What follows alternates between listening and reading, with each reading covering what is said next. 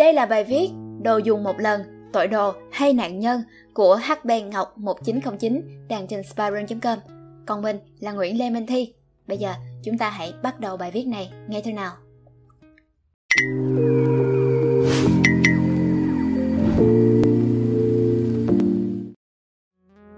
Chào các bạn, mình là Ngọc. Mình vừa viết đến Spyroom qua một lời giới thiệu của một anh bạn. Mình thích viết về các vấn đề vật liệu với môi trường và mong nhận được sự quan tâm, tranh luận của các bạn. Bài viết đầu tiên xin dành kể cho các bạn nghe vì đâu mà đồ dùng một lần ra đời và giải thích xem đó là điều tốt hay xấu nhé. Trong bối cảnh thế giới thì đối mặt với các thảm họa môi trường như ô nhiễm không khí, ô nhiễm rác thải nhựa và mọi người đang cuốn quýt tìm cách trì hoãn hậu quả của biến đổi khí hậu để đuổi tới đích của mình. Một vài người đòi tẩy chay đồ nhựa, một vài người khác theo đuổi lối sống không rác thải, zero waste, một vài người cố gắng xác định đâu là vấn đề và lên án nhựa và các tập đoàn tiêu dùng đã dùng quá nhiều nhựa. Xử nữ sạch sẽ, chút thông tin vui cho các bạn thích horoscope như mình. Trước hết, mình xin giới thiệu cho các bạn một người rất vui tính, thú vị, đó là Samuel J. Crumbine, nguồn cơn của cốc giấy dùng một lần. Samuel sinh ngày 17 tháng 9 năm 1862, tức là xử nữ, những con người thích sạch sẽ, là một bác sĩ và là nhà tiên phong trong việc cải cách y tế công cộng của bang Kansas và sau đó là Mỹ. Đọc về bác sĩ Samuel mình thấy rất vui vì tính cách của ông và những mục tiêu ông theo đuổi. Với số đông thì ông như là một cái gai trong mắt. Ông luôn đứng lên đẩy lùi những thói quen xấu. Người ta bảo ông ăn hiếp bệnh nhân của mình và ép họ phải thực hành những thói quen giữ gìn sức khỏe tốt và thúc đẩy những thay đổi lớn trong cộng đồng. Nhưng nhờ vậy mà chúng ta mới giảm được dịch bệnh và được sống trong một môi trường sạch sẽ hơn ngày xưa. Bác sĩ Samuel cũng là cha đẻ của cây đập ruồi và là người thúc đẩy việc kiểm soát chất lượng thuốc, dùng các chai nhỏ để đựng sữa riêng cho từng người thay vì dùng chung trong một bình lớn, xóa sổ những trại dịch và ban hành lệnh cấm khạc nhổ bừa bãi ở nơi công cộng để hình thành nên hệ thống sức khỏe công cộng tốt, bảo đảm vệ sinh cho cộng đồng. Sau khi xóa sổ các trại dịch, ông được bổ nhiệm lên đứng đầu Ủy ban Y tế Công cộng Kansas và bắt đầu các chiến dịch thanh tra và kiểm định thực phẩm và thuốc, cũng như xác minh những lời đồn thổi về các loại thần dược hoặc phương thuốc dân gian có thể chữa được bá bệnh. Ông gửi mẫu cho các nhà hóa học phân tích và phát hiện ra thuốc chữa chứng lo lắng có chứa 75% cồn, hay thuốc được quảng cáo chữa được 18 loại bệnh, thật ra là nhựa thông turpentine.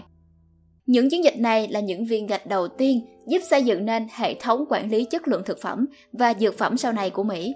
Sau đó, ông bắt đầu chiến đấu với các vấn nạn khác nhằm tiếp tục nâng cao vệ sinh cộng đồng như ra khẩu hiệu đập ruồi dẫn đến sự ra đời của cây đập ruồi fly swatter sau này. Rồi sau đó, ông bắt đầu để mắt tới mục tiêu kế tiếp, bệnh lao phổi. Tại thời điểm đó, năm 1908, số người mắc lao phổi tăng nhanh mặc cho nhiều nỗ lực ngăn chặn điều đó. Một hôm, trên một chuyến tàu chở bệnh nhân lao phổi đến những khu vực có khí hậu khô hơn để chữa bệnh lao, ông đã thấy một điều khủng khiếp. Những bệnh nhân lao này truyền tay nhau và dùng chung một cái cốc để uống nước.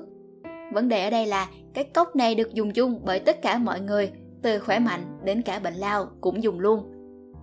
Và rồi, khi ông thấy một cô bé khỏe mạnh cũng lấy cái cốc đấy để uống nước luôn, thì ông nổi giận, nhảy xổm lên và tuyên bố rằng mấy kiểu cốc nước và bình nước chung đó sẽ bị cấm. Và rồi cấm thiệt luôn mấy bạn ạ. Thế là vì bị cấm nên là một thanh niên khác tên là Huffmore đã sáng chế ra cốc giấy như một giải pháp cho lệnh cấm dùng cốc chung tại nơi công cộng. Và như thế các thứ cốc, dĩa, muỗng, nĩa dùng một lần đã ra đời. Bonus, bác sĩ Samuel cũng bắt đầu các chiến dịch chống khạc nhổ ở vỉa hè và nơi công cộng.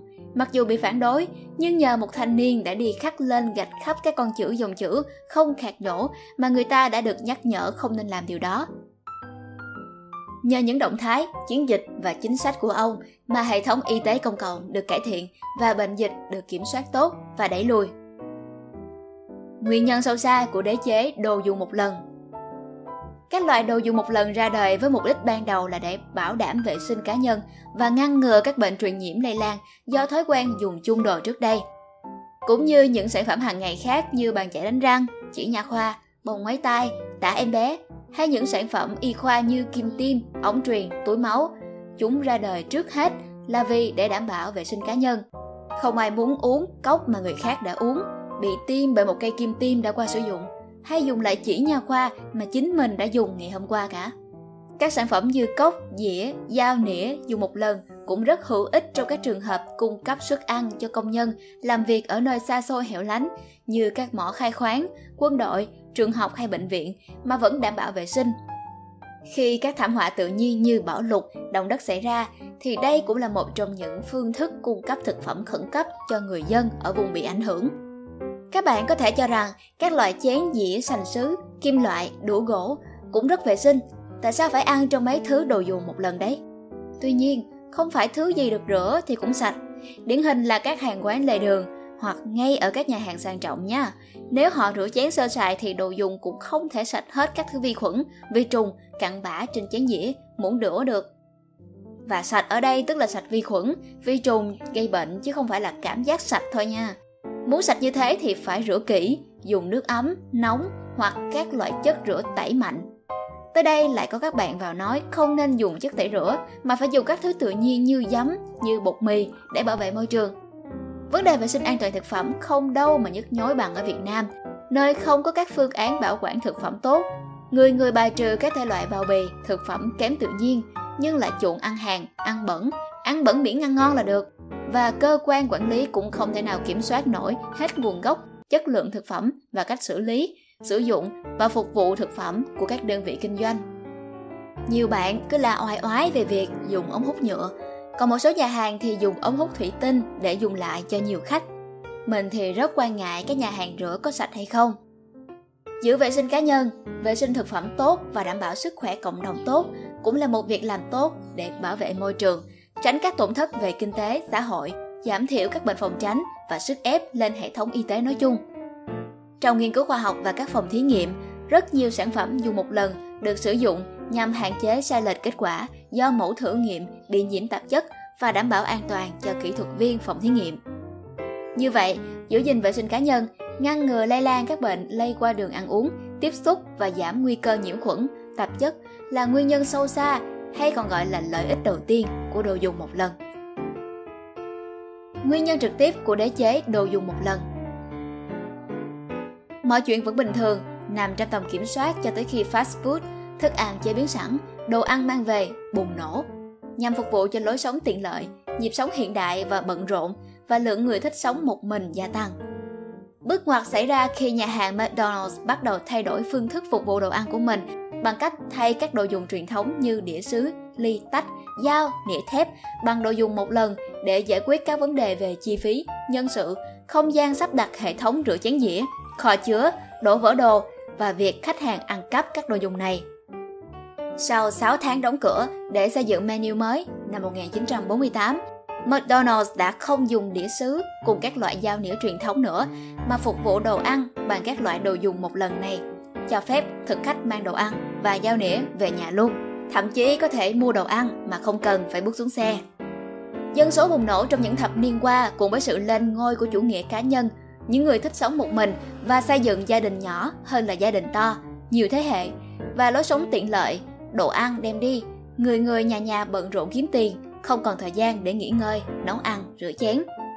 Phụ nữ không còn ngồi nhà, nội trợ nhiều nữa, mà còn phải ra ngoài kiếm tiền, nhưng vẫn phải gồng gánh trách nhiệm lau dọn nhà cửa, nấu nướng, giặt giũ, chăm con, khiến nhiều chị em phải nhờ đến cơm tiệm làm cứu cánh.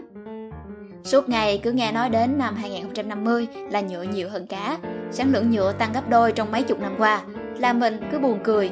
Các bạn nhìn nhẹ vào biểu đồ dân số hộ mình cái nha. Số lượng người sống trên trái đất này đã tăng gấp đôi trong mấy chục năm qua rồi này. Chính dân số tăng nhanh cùng các thể loại lối sống, thói quen của con người mới chính là cái động cơ đằng sau sự phát triển chóng mặt của hệ thống hàng quán và đồ dùng một lần, cùng với rất nhiều sản phẩm khác, không chỉ là nhựa. Đùa chứ, dân số thì đông, sản xuất không tăng thì lấy gì mà phục vụ cho 7-8 tỷ con người trên thế giới và 90 triệu dân của Việt Nam. Ý kiến cá nhân. Hôm trước khi trả lời ý kiến của một bạn, bạn ấy bảo như vậy: những chất liệu khác như giấy, tre, đồng ý là cần phải làm có điều kiện nhất định mới phân hủy được, nhưng ít nhất là còn có cách làm, chứ không phải là vô cách như đối với plastic. Mình trả lời bạn ấy như thế này: điều này sai về mặt kỹ thuật và cả mặt tiếp cận vấn đề. Về mặt kỹ thuật, thực ra nhựa đã được thu gom và tái chế ở các vựa ve chai ở Việt Nam và một số nước, và ở nước ngoài họ cũng đã đầu tư phân loại và tái chế nhựa. Chỉ là tái chế nhựa không hiệu quả về mặt đầu tư như dùng nhựa nguyên sinh, nhựa mới, nên tỷ lệ tái chế còn thấp. Về bản chất, nhựa hoàn toàn có thể được tái sử dụng nhiều lần, tái chế nhiều lần, nếu không thể thì cũng có thể được đốt để thu hồi năng lượng. Về mặt tiếp cận vấn đề, phân hủy hay không phân hủy không phải là vấn đề. Con người ta quá tham lam khi cố gắng mơ tưởng tới những thứ, vật liệu có thể phục vụ cho cuộc sống tiện nghi của mình. Và rồi khi dùng xong thì vứt bừa bãi ra khắp sông ngòi kênh rạch, đường xá bãi biển, và ngồi hy vọng là chúng sẽ biến mất hay phân hủy mà mình không cần bận tâm tới. Nhưng thực chất, làm gì mà dễ như vậy? Người tiêu dùng muốn có đồ dùng để phục vụ cho mình, muốn nó vừa tiện vừa rẻ, vật liệu phải tốt, bền. Nếu nó hư hỏng trong lúc dùng thì chê không thèm dùng nữa, nhưng dùng xong thì vứt đầy đường, không có ý thức giữ gìn vệ sinh gì cả. Dùng môi trường làm bãi rác cho mình, thậm chí có người dùng cửa nhà người khác để làm bãi rác của mình nữa. Rồi khi hậu quả đập vào mặt thì bắt đầu la mắng, chửi bới rằng nhựa kia sao không phân hủy đi, nhựa thật độc hại tùm lum. Thay vì ngồi chê bai và đổ lỗi cho nhựa, các bạn nào thực sự muốn bảo vệ môi trường và muốn còn không khí sạch để thở, nước sạch để dùng, đất sạch để ở, thịt thà cá tôm rau củ quả sạch để ăn, thì trước hết hãy thay đổi lối sống của mình đi đã, và hãy thúc đẩy các chính sách bảo vệ môi trường, cải thiện hạ tầng xử lý rác thải, khí thải, đấu tranh chống lại chủ nghĩa cá nhân, ích kỷ, chỉ biết nghĩ đến bản thân, mà hiện hơn là chủ nghĩa tiêu dùng vô lối, vứt rác bừa bãi, vô trách nhiệm trước đi đã nhé. Hãy học cách biết ơn những gì bạn đang có và sử dụng chúng một cách thông minh hơn, thay vì tẩy chay lung tung beng đi nha. Hy vọng là các bạn thích nội dung của video lần này. Đừng quên like, share và subscribe ủng hộ chúng mình. Và nếu như các bạn thích những nội dung như trên, hãy đăng nhập vào Spyroom.com để tìm đọc thêm. Xin chào và hẹn gặp lại. Mình là Nguyễn Lê Minh Thi.